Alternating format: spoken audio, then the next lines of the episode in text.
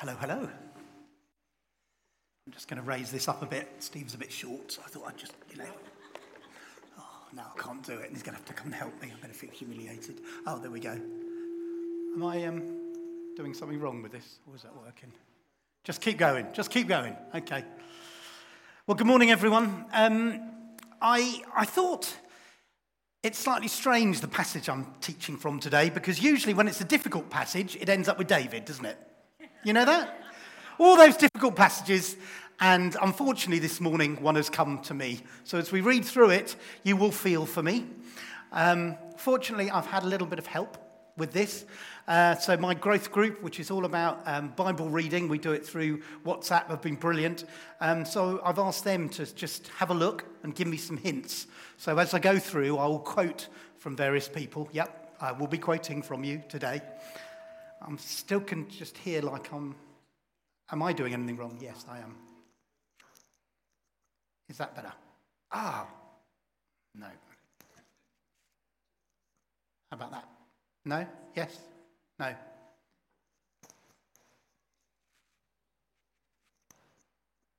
I think it is twisting right in. It's in the right place. Praise the Lord. Um, the other thing that I notice um, is this passage today is sandwiched between two other passages that David preached from last week. So we have the passage before, which is about paying taxes to Caesar, to do with money, and the passage afterwards that's about the widow's offering, which is to do with money. And that's interesting. As I read the passage, if we can see why Luke, in his wisdom, placed this passage here. Uh, let's read it then. Uh, it should come up on the screen. It's Luke 20, and it's verse 27 to 40, which is called in my Bible, The Sadducees Ask About the Resurrection. So if you're with me, okay, verse 27. I can still hear this twanging. Is that side? I blame it on all the people sitting that side. You are obviously the holy bunch. Okay, that's brilliant. Uh, so, verse 27 There came to him some Sadducees, those who deny that there is a resurrection. And they asked him a question, saying, Teacher, Moses wrote for us that if a man's brother dies, having a wife but no children, the man must take the widow and raise up the offspring for his brother. Now there were seven brothers. The first took a wife and died without children. The second and the third took her. And likewise, all seven left no children and died. Afterwards, the woman also died. Pardon? You're not surprised, thank you. Afterwards, the woman also died. Oh, bless my wife. Um, in the resurrection, therefore, whose wife will the woman be? For the seven had her as his wife.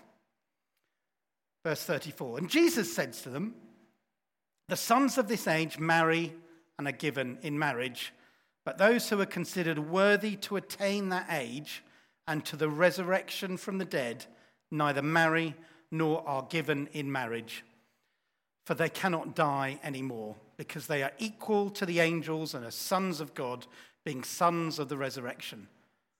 But that the dead are raised, even Moses showed in the passage about the bush, where he calls the Lord the God of Abraham and the God of Isaac and the God of Jacob. Now, he's not the God of the dead, but of the living, for all live to him. Then some of the scribes answered, Teacher, you have spoken well. For they no longer dared to ask him any question. Interesting passage. Let's pray. Lord Jesus, we just pray that you'd be with us this morning. Lord, you'd give us revelation. You'd give us understanding. You'd give us a passion for you, Lord God. And you'd give us encouragement for the weeks and months ahead. Lord, I pray that you do a powerful work here this morning in our hearts and minds. Lord, you'd bless us and encourage us, Lord Jesus. You'd make us more determined followers of you to have more passion, more single minded for you, Lord Jesus. Amen.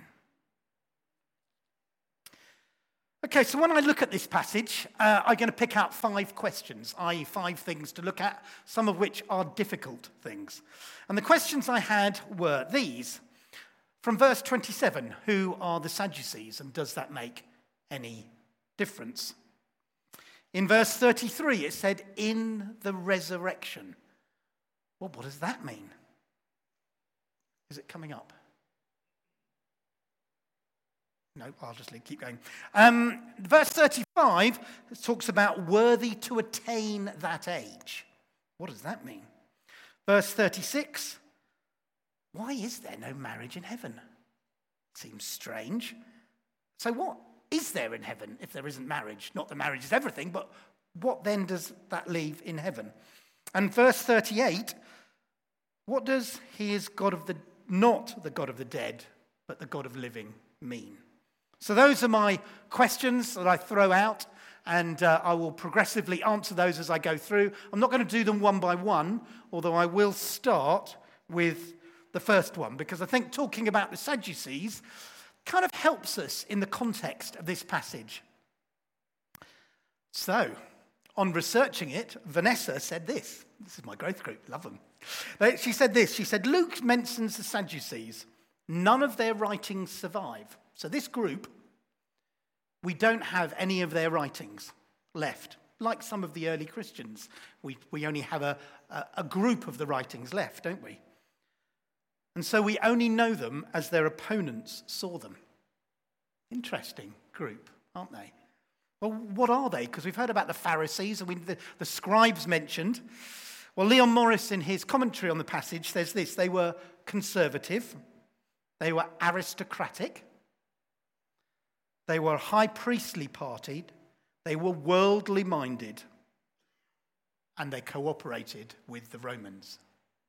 Interesting bunch, aren't they? I think that mix of religious and worldly, that mis- mixture of kind of the aristocratic, but the, you know, selling themselves out to the uh, conquering Romans. It's a funny mix, isn't it?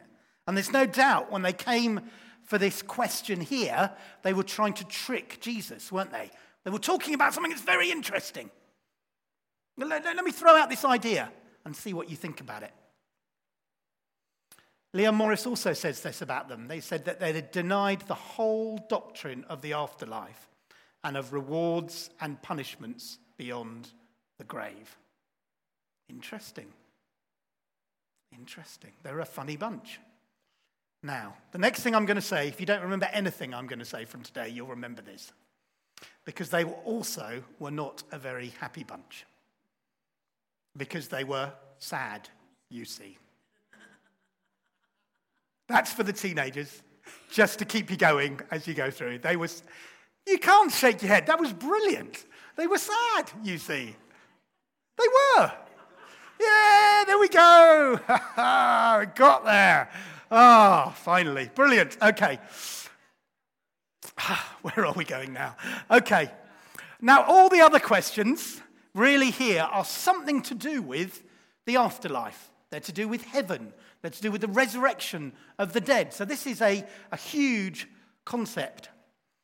Um, but there is one that I just would like to start with, and that's from verse 35. It, and verse 35 this, but to those who are considered worthy to attain that age. What does that mean? Considered worthy. Carrie, thank you, Carrie, said this because we know that no one is worthy of themselves to gain eternal life. We are all sinners, i.e., have fallen short and do the wrong thing and said the wrong thing. She said, This part of Jesus' answer is a little confusing. It is, isn't it? It's a little bit confusing. Jesus says people must be considered worthy in verse 35. Sorry, she said, this is just not clear. And there is a lack of clarity. So, what does it mean to be worthy? Because we feel that it's nothing of ourselves that mean we are worthy to get to, he says in inverted commas, the afterlife, don't we? That's what we believe as Christians. We believe that we are not worthy to gain eternal life. We be that we are a people who have sinned, fallen short of the glory of God. We haven't matched up to our own standards, let alone God's standards. But of course, this worthiness is not our worthiness, is it? It's His worthiness that He gives us because He died and He rose again. That when we follow Him, we take on His worthiness, therefore, we are counted worthy. John chapter 17, verse 3 says this, and this is eternal life, that they know you, the only true God, and Jesus Christ, whom you have sent. You see, that's eternal life, isn't it? To know Jesus, to know Him, the only true God. Now, it's interesting. If you were um, to talk to people in general about what a Christian is, what would they say? They would say a number of things. They would probably say somebody who goes to church, wouldn't they? This wouldn't be a church, would it? Because this is a building. But there's somebody who goes to church. They might say, well, to become a Christian, you just need to give a lot of money. They might say, and I'll come a bit to my own testimony in a minute, that actually being a Christian and getting to heaven and getting to the afterlife is a bit of a balance. Yeah? You try to do more good things and try to do fewer bad things. But we know that we have a tendency to go the other way, don't we? And you try to do more good things and not bad things, but we know that we have that tendency to go the other way. And actually, it's not a balance of the good things and the bad things. No, it's believing in Jesus and deciding to follow him, turning away from our old life and following Jesus. This simple action has huge eternal consequences. And this is the most decision. And if, if you like, when you made that decision, that was the time when you entered eternal life. Strange, isn't it? Not when you die, but it's that time when you make that commitment that you enter eternal life. When we talk about these things, and I'm going to talk a little bit about heaven in a minute, they are sometimes difficult issues to talk about. And the reason they're difficult issues to talk about is sometimes personally, we don't necessarily view it as a theological or an issue to think about. We do it from a personal point of view. We think about our friends and our relatives who are no longer with us. And we look at it from that, don't we? We look at it from that perspective rather than thinking, I just want to get into this topic and see what the Bible says. So I'm going to give um, a bit of a, a story now. Uh, and apologies if I get a bit emotional, but any, every time I talk about my dad, um, I will get emotional, but um, I'm sure you'll come with me. Um, whenever I read about the word heaven, I always think about my dad. There he is. Um, I'm an only child, so he had a huge influence on my life. Charles, he was. There he goes. You can see drinking in a pub, that comes in later. But... Now, I went away to boarding school at 13. And in my first term at boarding school, I went to a Christian union meeting. And I heard what we might call the gospel for the first time. I, it wasn't. I was one of those people that was thinking the more I good I can do, the less bad I can do, maybe somehow I'll get to heaven. That was what I was thinking. And suddenly I heard the gospel, but it's not about me, it's about him. And I just had to trust, put my trust in him. But of course, that meant I had gone away from my family and their beliefs. And I didn't realize at that time what a radical change that would mean to my life. Absolute radical change. That I would no longer be the same. And actually, I would go in a very different way to the rest of my family. Now, my dad had a mixture in his life. Many people have very strange mixtures, don't they? He was brought up a very traditional Catholic, but was also a firm atheist. I don't know how it mixed, But I do know that he was absolutely certain there was no God. Absolutely certain. So when I became a Christian, I then had one of those weekends from boarding school when I met my parents. I thought, how do I talk about this? What do I do? Now, I don't wear a cross at the moment, but that was my decision at the time. That I would wear a cross and that suddenly my mum, my dad would see it and I'd be able to talk about it. I wanted to be able to tell them. And uh, I can remember my mum was sitting in the car. I think we were uh, just about to go out for a meal, and my mum spotted it and she said, Have you become a Christian? She said. And I, I, I said, Yes, yes, and, and tried to talk about it. And they were, they were really not amused. They were really not happy. And they somehow felt that I'd let them down. And they somehow felt that I'd got religion. But they felt very relieved that I was a teenager, and therefore it would just be one of those things that you do as a teenager and it drifts away. Well, here I am, age 53, and it's still not drifted away. Now, I often discussed religion with my dad.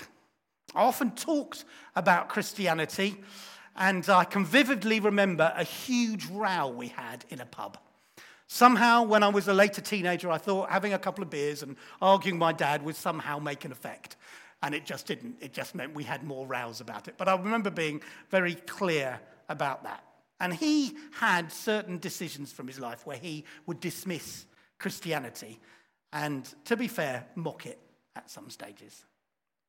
Somehow, over the years, I think he accepted my faith more.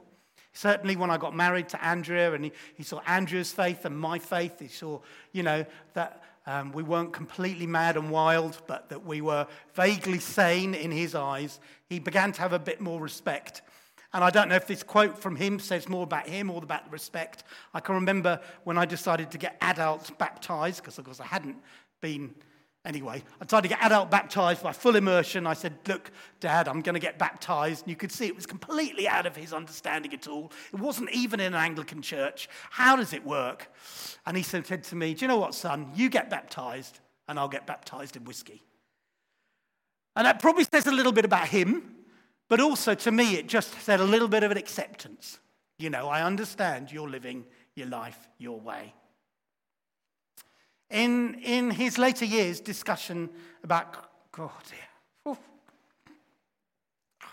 sorry. In later years, his discussion about Christianity closed down. And uh, he had certain stock phrases that came out. You know what I mean by certain stock phrases people have? Just saying the same thing again and again. Um, he definitely seen that benefit in, in our life. And then um, seven years ago, he lay dying in a care home. And I really wanted to be able to challenge him about Jesus for the final time. I really wanted to be able to do that. But it is difficult when people are dying because my mum just didn't want to leave him. And I didn't want to do it with her there because it would just be. And I finally got my time. My mum left. My dad was there. He was really in the last stages before death. Those who've been with somebody, you know what I mean.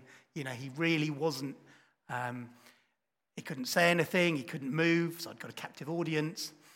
Um, and I managed just to say to him, Dad, look, I really feel, it felt really odd saying it to him because he couldn't respond. I really feel this is the time. You've got to make peace with Jesus. You've just got to do it. But of course, he couldn't move. He couldn't say anything. And he died a couple of days later. And I don't know how he responded. I know how he lived his life. I don't know how he responded. And I will, you know, that's part of me. Oof. You have to live with that, don't you? Why do I say this story? Not just because I knew it would um, get me emotional. No, I say that really because as we look at this passage, it's so easy to get emotional about it, isn't it? It's so easy to think about those kind of things. And what I want us to be able to do is to somehow take the emotion out of it and focus on just what the Bible says about heaven. What does it actually say? When we die, what does it say will actually happen? Where will those who have given their life to Him, where will they actually go? You see, heaven can be absolutely wildly misunderstood.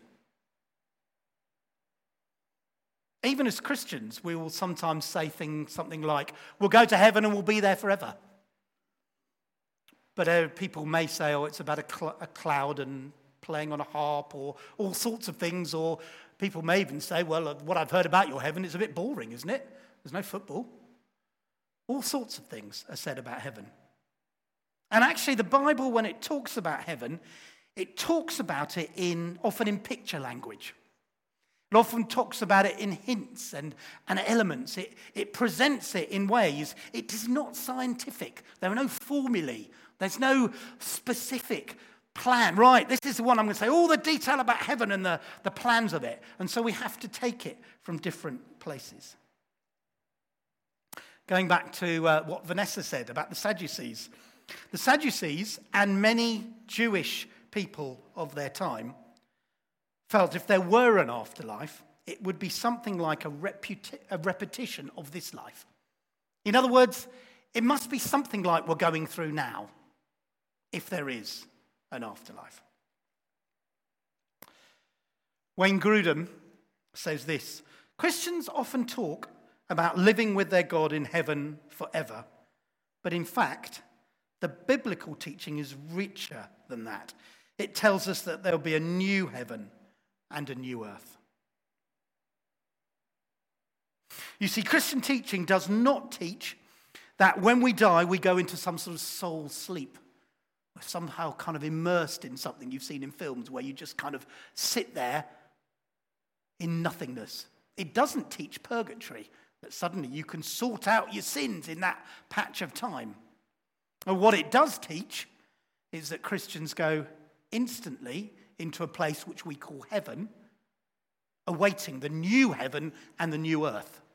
And sometimes the present heaven, if you're happy me calling it that, to the new heaven and new earth, it's difficult to pull those apart in the Bible, is which they're talking about it and all those links. But I'm going to try and talk today about this present heaven.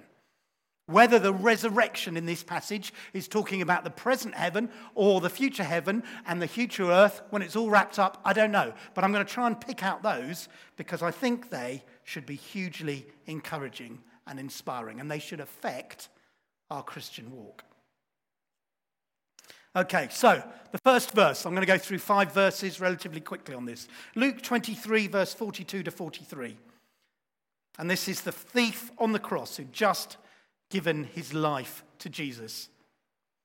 And he said, Jesus, remember me when you come into your kingdom. And he said to him, Truly I say to you, you will be with me in paradise. Paradise. It's a funny word, isn't it? I mean, sometimes when I think of paradise, I think of going to Barbados and watching cricket. But for some other people, that would be hell, wouldn't it? But we do sometimes think of paradise, we have the idea of a paradise island. But what was actually intrinsically in this word? Well, actually, the word paradise here was a Persian word. And it was a Persian word that was often used for a walled garden. Interesting, a walled garden. Not a wild place, but a place of cultivated plants and animals. It's often a word used in the New Testament of the Garden of Eden. Picture language here. It's beautiful, it's alive, it's colourful, and it's contained. So we've got that idea there, that picture there of a walled garden. Can you sense it? Can you, can you see that in your mind's eye? Philippians 1, verse 23 says, I am hard pressed between the two. My desire is to depart to be with Christ, for that is far better. So here we're talking about Paul, and he's saying, I'm, I'm, I'm struggling between keeping going on this earth and be, being with Christ in heaven. So it's obviously talking about this present heaven. It's where I'm going to go next. And this is here to be with Christ. Heaven is to be with Him.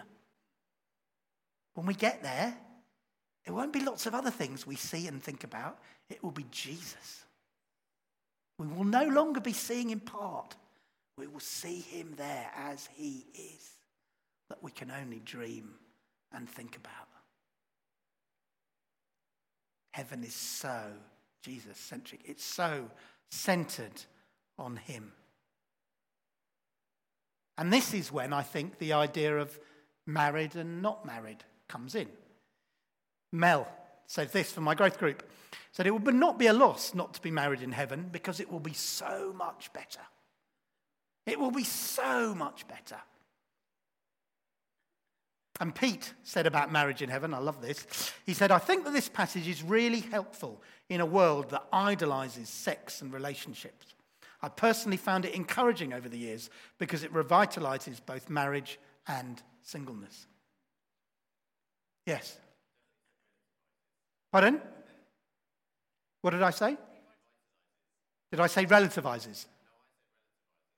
And I said revitalizes. I misquoted him. I'm going to read it again. I'm sorry to everybody because it relativizes both marriage and singleness. I'm never quoting from anybody else again. Not if they're here. I'll never get finished. No, that's fine. You're a great blessing, Pete. I love that quote. I think it's brilliant because it helps us just throw off the idea of marriage, doesn't it? And say it's going to be so much better because Jesus is going to be there in all his glory. Hebrews 10, verse 23. And to the assembly of the firstborn who are enrolled in heaven, and to God, the judge of all, and to the spirits of the righteous made perfect. We will be made perfect. What does that mean?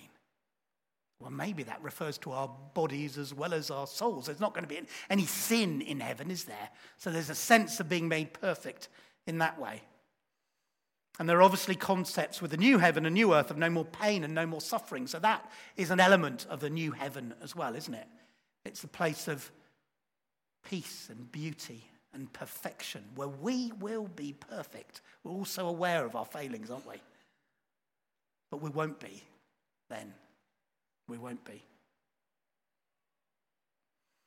2 Corinthians 5, verse 8. Yes, we are of good courage We'd rather be away from the body and at home with the Lord. You know what it's like, don't you, when you've maybe been away on holiday, or certainly for me, coming back from boarding school, and suddenly you get home. And it's your home, and it feels comfortable. And you're suddenly you, are lying in your bed, which isn't bumpy and lumpy. It's, or if it is, it's your bumps and lumps. You know what I mean? It, there's a sense of getting home. And there'll be a sense of heaven will be about going home. It will feel right and comfortable. It won't feel alien. Sometimes in this word, world, we feel slightly alien, don't we? Particularly with some of the things we see on the news or we hear people say. And we feel just slightly alien with it all. We feel slightly apart or distant. But when we're there, we will feel at home. And Hebrews 12, verse 1 to 2, this is a, a longer passage, but I love it. Therefore, since we are surrounded by so great a cloud of witnesses, so we here are surrounded by a great cloud of witnesses, let us also lie, lay aside every weight and sin which clings so closely, and let us run with endurance the race that is set before us, looking to Jesus, the founder and perfecter of our faith who for the joy that was set before him endured the cross, despising its shame, and is seated at the right hand of the throne of God. So we've got this idea here of this cloud of witnesses seeing uh, somehow around us here. How does that work? I don't know, but it means there can be lots of people in heaven. It's not just going to be me and you. Yeah? There's a cloud of us together, a whole crowd. Yeah? Real celebration. But there's maybe a sense in which there's a sense of time or seasons as well. There's a sense of understanding maybe something will go on on earth. I don't know. But there's, because we are so focused on Jesus, I don't think that's going to be something we'll think about very much. And we then have the throne of God, Jesus sitting there on the throne, exalted, worshipped, glorified. Now, I've just used some kind of picture languages, some ideas there, but does that give you an idea about where you're going? And does that warm your heart? I think it does. I think it gives us that confidence, particularly in the difficult days, doesn't it? Of actually, we're headed for a better place. We're headed for a walled garden. We're headed for home. We're headed for a place where we will just be able to see Jesus as he is. Where there'll be lots of us and we won't look at our imperfections anymore because we will somehow be perfect with him. Okay, so as I kind of conclude what I've said today, what, what things can we pick up from this? And I think that as we talk of heaven, it should affect our attitudes and our feelings on earth, shouldn't it? That's why it's written in the Bible. Well, there's so much about it. There could be other verses you could pick out. But here are just a few things that I want to uh, pick up. Some of them have already come up in the themes of the worship today. First of all, don't live like the Sadducees. Yeah? Their idea was to trick Jesus. They had good ideas, really good intellectual thoughts. But that's not us, isn't it? We don't want to be those that deal with controversies and talk about things. We want to be those that are sold out for Jesus. Number two, prepare be prepared to answer questions. And particularly um, for those um, younger people here, you will be asked questions at school, at college, won't you? You'll be asked those questions. And just be ready to answer it. Interestingly, Jesus didn't really answer his, their question clearly. He did a teaching through it, if you noticed. He talked about heaven he talked about all sorts of other things. He used the question of the Sadducees to open up an idea and to teach those around him. And I think sometimes when we're asked direct questions, we feel we should give a direct answer. And maybe we should, but maybe we should use that to talk about other things, to give our testimony, to talk about what really matters to us, to talk about our family and the effect that Jesus has had on them.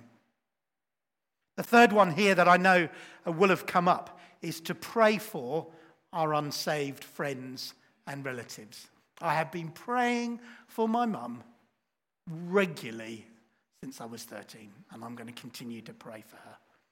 And we need to continue. And I know around this room there'll be lots of people who have sons and daughters and maybe partners, maybe parents, maybe really close friends who don't know Jesus yet. And we really need to be praying for them.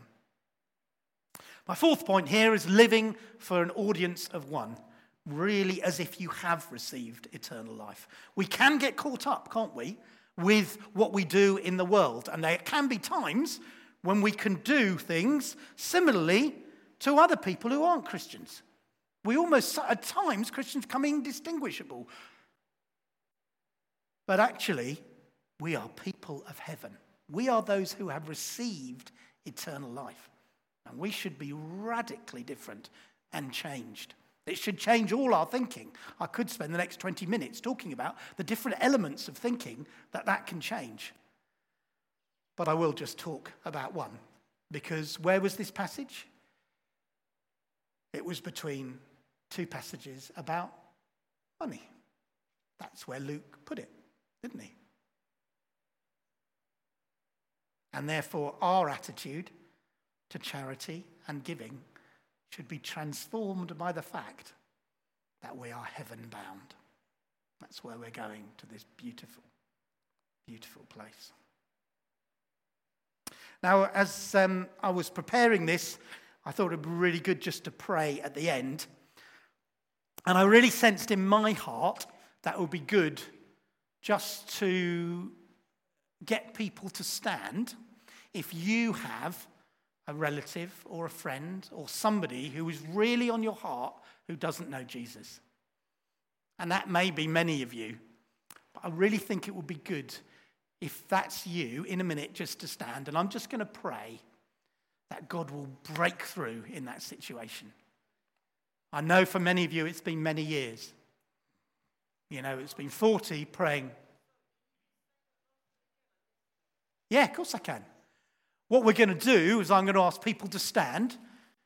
And they're going to be those who have been praying, who maybe have a son or a relative or a friend who doesn't know Jesus and they've been praying them for a while. We're going to pray for breakthrough. Talked about that at the beginning, didn't we, during the worship? And we're going to do that now together. Okay? Um, and I'm going to stand because I'm praying for my mum. Keep going. And if you're listening, mum, I love you very much. Okay, so if that's you, if you've got a,